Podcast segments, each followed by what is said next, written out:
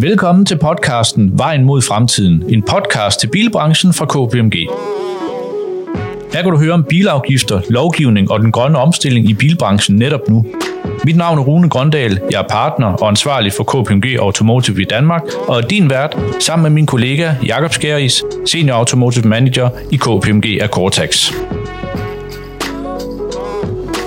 Siden januar 2020 er antallet af elektriske ladbare biler mere end seksdoblet fra godt 25.000 personbiler til nu 160.000 personbiler.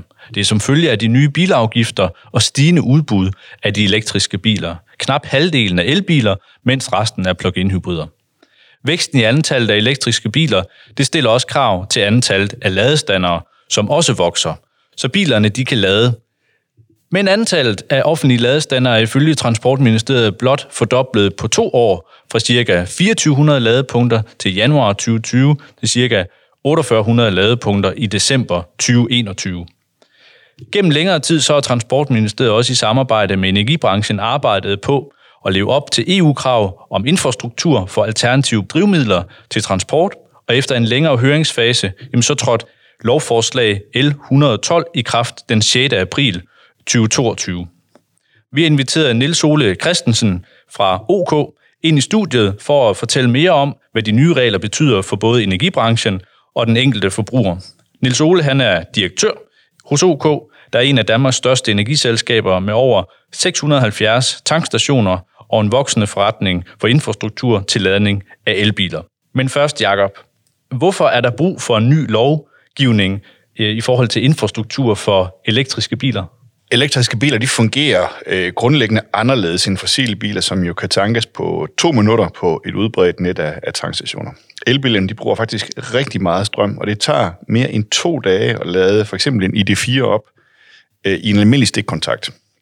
Så selv ved lynladning, der tager det omkring 1 time at lade en elbil helt op. Så det giver mest mening at lade elektriske biler, når de alligevel er parkeret i længere tid. Det er det, der hedder destinationsladning. Og det betyder, at der skal etableres ladestander ved elbilernes eller elbilisternes bopæl, arbejdspladser, hoteller, parkeringshuse og mange andre steder. Der skal naturligvis også etableres en masse lyn- og hurtigladere til at dække behovet for ladning på længe ture.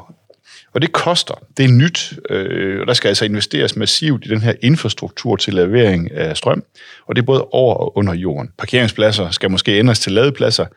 Der skal kigges på energiafgifter, moms og eventuelt refusion. Der er jo en refusionsaftale, som gælder her resten af det her årti. Så skal der reguleres i forhold til skiltning og pris og betaling osv. Der er i øvrigt også lavet puljer med tilskud på op til 25% til blandt andet til offentlig ladning, lynlader, boligforeninger med videre.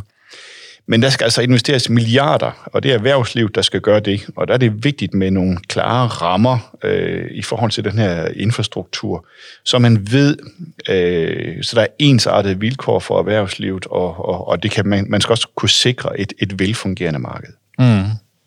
Og det er det, L112 skal gøre. Ja.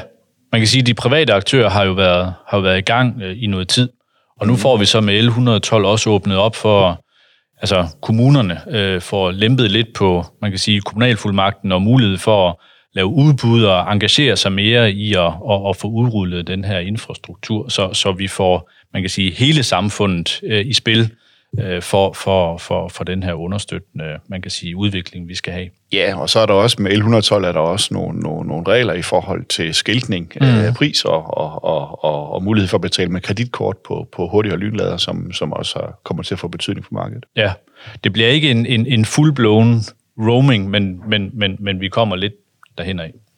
Jamen, altså, hvis man kan bruge sit dankort, så er det vel godt nok. Altså. Ja, man skal bare kunne... helt sikkert. Det er super, super spændende. Lad os prøve at høre lidt mere om, hos en af aktørerne, OK, hvad deres planer og tanker er på området. Så Niels Ole, velkommen til dig. Mange tak skal du have.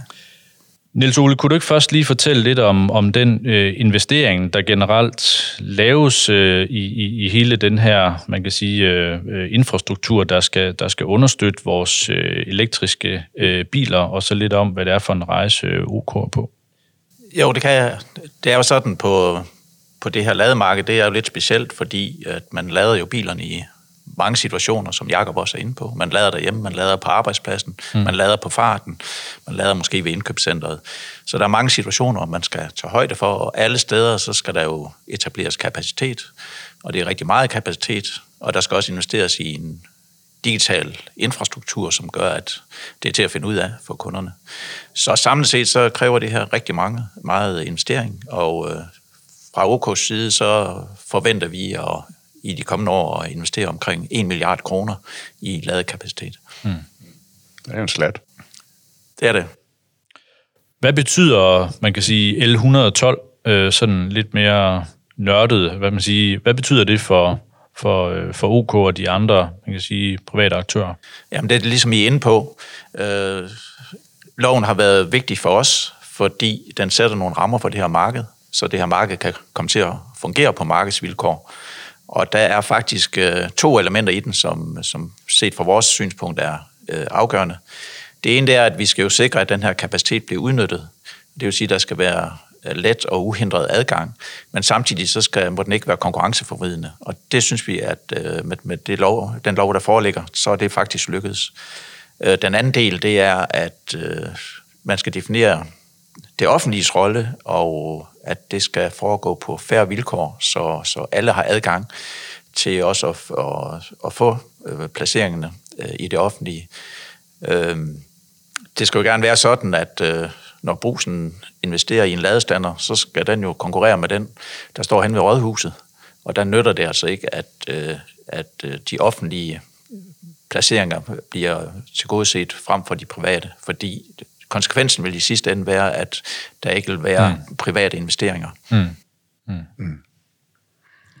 Så det vil sige, at det er faktisk vigtigt, at der ikke er for meget støtte til det offentlige for at udkonkurrere private lokationer, det skal i hvert fald være sådan, at der er fair konkurrence mellem en privat og en offentlig lokation. Ja. For det er vores opfattelse, hvis den her kapacitet skal etableres, så er det helt afgørende, at private aktører investerer i det her, fordi det er dem, der kommer til at investere langt mest. Og der skal man passe på, at man fastholder almindelige markedsvilkår. Ja. Jeg har været inde og kigge på jeres hjemmeside. I har aktuelt 22 lokationer med offentlig ladning. Men I har jo også annonceret en stor aftale med Coop omkring etablering af ladestander, og I har jo allerede 670 tankstationer, hvor der kan potentielt set stilles ladestander op. Hvor hurtigt kommer de ladestander hos jer? Hvor mange kommer der i år? Jamen altså, vi arbejder intenst på at etablere ladekapacitet. Vi har jo allerede fra sidste års begyndelse solgt hjemmelader i stor stil, og vi har brugt rigtig mange ressourcer på at bygge en digital platform til at skabe en god kundeoplevelse på alle platforme. Så det, vi er i færd med nu, det er at etablere en lynladekorridor på de største trafikårer i Danmark, hvor vi regner med over 40 lynladelokationer i løbet af i år. Og så har vi jo samtidig indgået en stor samarbejdsaftale med Coop om at lave lokale ladedestinationer, og der regner vi med, at vi i år etablerer mere end 150 lokale ladedestinationer. Kommer de også ud i et af de steder, jeg synes, jeg har savnet ladning, det er ude i ferieområderne, det er der, man er vestpå og nordpå, så kommer de også derud? Det er jo sådan, at vi har jo et kæmpestort samarbejde med Coop i forvejen, og vi har nok også inden for brændstofmarkedet det allerbedst dækkende net, og så er det jo helt naturligt for os, at i sådan en samarbejdsaftale her, der tilgodeser vi jo alle steder i landet. Så at feriedestinationer er jo et af de steder, hvor der er pænt stor efterspørgsel efter opladningskapacitet. Så jeg forventer, at vi vil blive det mest landsdækkende ladenetværk overhovedet. Spændende. Ja. Spændende. Hvilken fordeling forventer du så, Niels Ole, i forhold til destination kontra ladning langs ruten, hvor det sådan mere er lynladning eller hurtigladning? Jeg tror, det man generelt siger, og en betragtning, vi er enige i, at det er, at 90% af opladningen vil ske derhjemme og på arbejdspladsen. Så er der 10% tilbage til, når man er på farten. Så det er den udmelding, vi hører mange steder fra, også i udlandet, og det er det, man forventer. Og det vil sige, så er det jo destinationsladningen, der er ryggraden, kan man sige, i det her, det kommer til at fungere. Det andet, det er sådan bare lige på de længere ture, kan jeg høre. Jeg troede, det var 80-20, det har det været før, men nu hedder det 90-10. Ja, der er jo nok ikke nogen, der ved det præcist, men det er jo alt det der, vi skal se, hvordan det her det kommer til at spænde af. Men det, vi er meget opmærksom på, det er, at der er de her forskellige ladesituationer, og det vi investerer rigtig meget i, det er at sikre en ensartet kundeoplevelse på tværs af de her situationer, man er i. Og derfor gør vi meget ud af, at vi selv bygger en digital infrastruktur, så vi har kontrol over kundeoplevelsen. Det har vi haft succes med på de andre markeder, vi er på, og det betyder meget for os, og det gør vi rigtig meget ud af på det her marked også. Nu har der jo været ret store udsving i energipriserne. Det startede jo allerede sidste år, men det er jo ladt helt galt efter, at Rusland har invaderet Ukraine. Og det har også påvirket strømprisen hjemme på matriklen for den almindelige dansker. Men prisen på lynladning, den har faktisk ligget ret stabil på omkring 5 kroner, kan jeg se. Hvordan forventer du, prisen kommer til at udvikle sig i fremtiden? Ja, det er et godt spørgsmål. Jeg kan fortælle dig, at det var allerede i løbet af efteråret, inden krigen, der var der jo allerede en voldsom forøgning af elpriser og gaspriser i Europa, så krigen har bare givet det sidste skub, kan man sige. Vi betragter jo markedet lidt, hvordan de nuværende aktører gør. Og man kan sige, at det her, el er jo et produkt, som prismæssigt måske er noget af det mest volatile, vi overhovedet har. Så derfor er vi måske også lidt forbløffet over, at man holder priserne konstante på lynladenetværket. Det her, det er noget, vi selvfølgelig kommer til at følge, og vi skal jo konkurrere på det her marked, men vi tænker, at rent objektivt, så skulle man formode, at der kom mere variable priser, fordi grundproduktet i sig selv svinger så meget i pris. Så vi forventer nok, at vi kommer til at se nogle anderledes prisstrukturer, men det er jo markedet, der bestemmer. Sådan lidt a la benzin og diesel, hvor det kan svinge fra dag til dag? Vi synes egentlig, at den måde, man gør det på brændstofmarkedet, er en god model og en gennemskuelig model. Ja. Så jeg tror i virkeligheden, at det er afgørende, at det bliver gennemskueligt, så forbrugeren har et klart billede af, hvad man betaler, og hvordan konkurrencen er. Hvordan vil det være i fremtiden? Nu er det, i dag er det sådan, at jeg har hørt de her lynladere, de er ikke gratis at supplere. Sådan i rundetal, så er sådan en stor en med det hele i sin egen transformerstation og så videre. Og tilslutning til nettet, det er sådan 1 million op imod, ikke? Jo. Og den ladestander, jeg har hjemme i carporten, den var altså noget billigere. Men vil der også, tænker du også, der vil være forskel i prisen i fremtiden på destinationsladning og lynladning for at dække de her investeringer ind? Der er i hvert fald forskel i omkostning, kan man sige. Ja. Det her er et meget specielt marked, hvor der er omvendt stordriftfordele. Ja. Når det skal gå hurtigt, store mængder på kort tid, så er det faktisk dyrere. Ikke bare totalt set, men det er dyrere per kilowatt. Ja. Så det koster, hastighed koster i det her marked.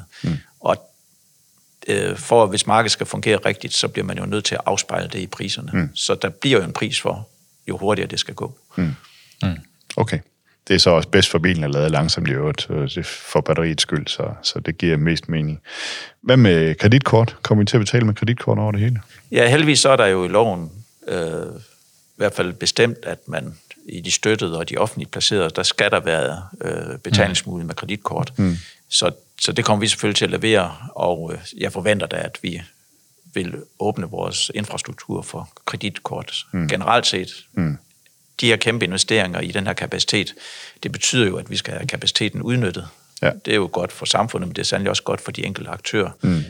Så vi skal jo have en nem adgang til at bruge den her infrastruktur. Og der er kreditkortene jo én ting, og så kommer vi jo også til at lave vores egen løsninger oven på det, så kunden kan vælge, om det skal være en særlig OK-løsning, eller man bare vil bruge sit dankort. Det er den der app, du tænker på, ikke?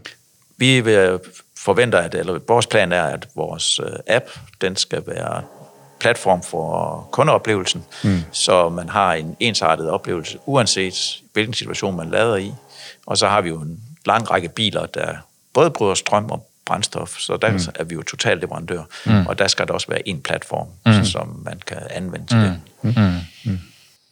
En af de store, man kan sige, knaster i det her ladeinfrastruktur, det er jo inde i storbyerne, med det, vi kalder sådan kantstensparkering. Der bor en masse mennesker derinde, som jo helt sikkert også skal køre i elektriske biler. I København, der er det jo knap halvdelen, der parkerer på gaden. Og der er kamp om de her parkeringspladser. De har kunnet parkere gratis, hvor der var en ladestander. Og det er svært at finde ledige ladestander. Rigtig svært. Jakob har berettet om personlige erfaringer, også kommer hen, hvor at, den ser ledig ud, men den er ikke ledig, fordi at, der er ikke sat et stik i, men der holder en på pladsen alligevel. Hvad kan man gøre for at undgå altså det her problem med at blokere ladestander? Hvad kan man gøre? Ja, altså det her problem, det er jo lige præcis det, der hedder kantstensparkering. Det er jo rigtig svært at løse. Jeg tror, at det vi vil gøre fra vores side, det er, at de steder, hvor der for eksempel ligger en superbus inde i storbyerne, så skal vi se, om vi ikke kan anvende de der parkeringspladser til opladning til de beboere, der så bor i området. Og så er der jo et generelt problem med, at hvis man nu lader om natten, så bliver de der biler jo ikke flyttet. Så der er virkelig en nød, der skal knækkes der. Men er det så tidsbegrænsning i løbet af dagen, for eksempel? Altså, så er det måske en time på en hurtig lader og 3 timer på en langsom lader? Det er i hvert fald et formål, at vi får udnyttet kapaciteten. Og det betyder, at de biler, der lader, de skal også lade. De skal ikke holde det, når de er færdige med at lade. Vi kommer til at studere nøje, hvordan bliver kundeadfærden de her steder. Som udgangspunkt er vi jo ikke begejstrede for, at man ligesom skal indføre en form for straf osv. Det skal i hvert fald være gennemskueligt for kunden, hvad det er, der kommer til at ske. Men vi har også observeret, at blandt andet i udlandet bruger man jo noget, hvor der, hvis man bliver holdende, efter man er færdig med at lade, så kommer der en ret tung parkeringsafgift. Og det kan jo godt være et redskab, der kommer i brug. For vores side er det bare vigtigt, at det er gennemskueligt for kunden, hvordan det her det fungerer. Det er jo en balance, hvor man kan sige hensyn til den kunde, der holder og lader, og så den næste kunde, der gerne vil hen og lade. Ikke? Præcis. Men ja, der er i flere lande, hvor der er det her blokeringsgebyr, som kommer på. Det der har jeg også noteret mig ned i. Og jeg går ud fra, at med de nye protokoller på bilerne, så får man også bedre mulighed for at få information om, hvor langt bilen er i opladningscyklen og så videre, hvor meget kapacitet. Så vi får nogle informationer, som vi kan gøre, at vi måske kan få den der kapacitetsudnyttelse endnu højere op. Der tror jeg, at de fleste elbiler, jeg har i hvert fald på min ID4, der har en app, så jeg kan simpelthen følge det på jeg går ind og kigger, hvor langt den er. Ja, der er jo rigtig mange biler, hvor hvor bilen kan fortælle det, men det, der også er interessant, det er, at ladestanderen får den information, så ladeoperatøren også kan bruge de her oplysninger til at optimere anvendelsen af ladestanderen. Det bliver rigtig, rigtig spændende at følge. Også med L-112, nu bliver altså vedtaget. Hele udbudsprocessen bliver også spændende at følge. Man må også håbe, at vi ikke kommer til at se ind i nogle rigtig, rigtig lange og komplicerede udbud, altså sådan, at vi også kan få noget bevægelse i gang, kan man sige, men det ligger jo rammerne. Der er også etableret det her nationale videnscenter for ladeinfrastruktur, som jo var en del af delrapport 2 med Bilkommissionen, deres anbefaling, så det er jo også blevet etableret nu under KL, så der for at bruge en rigtig god floskel, der er virkelig sat strøm til det her, til den her vigtige agenda. Vi har jo talt om det mange gange, det hønen og ægget, bilerne og infrastrukturen, men man må nok sige, det er infrastrukturen, det er den, der skal være på plads for, at vi for alvor kommer ud over rampen. Så ja. Jamen, tusind tak, Niels Ole. Det var meget, meget interessant at høre også lidt om, hvordan I arbejder med det, og hvad det er for en rejse, I også er på for at understøtte den her vigtige agenda. Og Jakob, hvis du skal nævne 3 pointer, vigtige ting fra det her, hvad skulle det så være? Ja, så synes jeg, noget af det, Niels Ole nævner, det her med markedsvilkårene, det er, at L112 faktisk går ind og får skabt nogle rammer, der gør, at private aktører ved, hvad de ligesom har at regne med, på markedet, at det er vigtigt. Vi har brug for, at der kommer ro på det her. Vi har brug for de aktører, der går ind, at det er nogen, der har musklerne til at investere, og som gør det. Så det er super vigtigt. Så har jeg noteret mig, at 90% af ladningen, det foregår jo som destinationsladning. Det foregår jo for os, der har en ladestander, så derhjemme. Men jamen især i København, det er København, der bliver ved med at komme tilbage, simpelthen fordi der er så mange, der parkerer på kantstenen derovre. Så det at finde et sæt af regler, der gør, at man får den her optimale udnyttelse, det gælder jo. Det er jo alle, der er interesseret i det. Ikke nødvendigvis den, der parkerer, når man først har fundet den. Men i virkeligheden, så har bilisterne også en interesse i, at der er adgang til parkering. Ligesom selskaberne har en interesse i, at der er udskiftning på de her ladepladser, sådan at det bliver set som en ladeplads og ikke som en parkeringsplads. Og jeg tror faktisk, at det med at lave regler, det er vigtigt. Altså, og jeg tror, at tiden, det hedder, jeg vil sige, en time til en hurtiglader, eller lynlader for den sags skyld, og 3 timer til en langsomlader, det tror jeg, det passer fint. Jeg vil sige, jeg har holdt et sted, hvor der så var en time til en langsomlader. Det giver ikke helt mening. Det er simpelthen for let. Men nu er det, der var ledigt, så tog man det, man kan få, ikke? Men der tænker jeg 3 timer, og så kan man ikke forvente, at folk de flytter deres biler, for i hvert fald for langsomladere om natten. Så det er jo noget med, at man siger, det har man flere steder, at fra en bestemt periode om aftenen, eller sidst på eftermiddagen, at til om morgenen, at så må man have lov til at holde der i længere tid, i erkendelse af, at folk ikke render ned. Så jeg tænker, det er sådan noget, man skal ende, og det tror jeg på, at det bliver man nødt til at gøre alle steder. Og hvis ikke branchen selv kan finde ud af det, så tænker jeg, så må de skulle få hjælp til det, så vi andre, vi kan få muligheden for at få lavet vores bil op, når vi kommer. Det er jo sådan en af de historier, som bliver ved med at vende tilbage, når man er på de her elbilist-fora, så kan man læse hyppigt omkring fjolser, som de hedder, der parkerer på de her ladestander. Så det er jo det gode ved et marked, der fungerer på markedsvilkår. Det er, at aktørerne de finder løsninger på det der, så man ikke behøver at have lovgivning om alting, så finder vi nok de bedste løsninger alligevel. Ja, det satser vi på. Så. Det er jo også, balancer ja, hele tiden, godt, fordi man kan sige, nu er det jo ikke en podcast om sociale medier, men ofte så er det jo sådan, at det er der, man hører med alle problemerne. Ja, det er rigtigt. Så der er jo også alle de gode historier, og dem skal vi jo også huske at have understøttet. Så, de er der selvfølgelig også. Ja. Så det er en balancegang i forhold til, og det er jo det der med at følge adfærden, som du også taler om, Niels Ole. Det er jo super vigtigt, fordi I kan jo følge, og det kan de andre aktører, I kan jo følge sådan den, altså adfærden totalmæssigt. Ja. Og så kan det godt være, at der er nogle outliers i forhold til nogle oplevelser, og de vil jo altid være der, og det er jo ikke dem, man skal regulere. Det er jo, hvis der er en generel tendens, at man skal ind og regulere det, ikke? Det kan på nuværende tidspunkt i hvert fald ofte være svært at finde ladestander rundt omkring. Ja. Jeg håber, at det bliver bedre. Ja. Lad det være udgangsreplikken. Ja, men tusind tak, Niels Ole, igen. Og ha' det godt derude. Vi lyttes ved. Ja, tak fordi du lyttede til podcasten Vejen mod fremtiden fra KPMG. Podcasten udkommer hver måned, og du kan læse mere på kpmg.dk. Vi lyttes ved.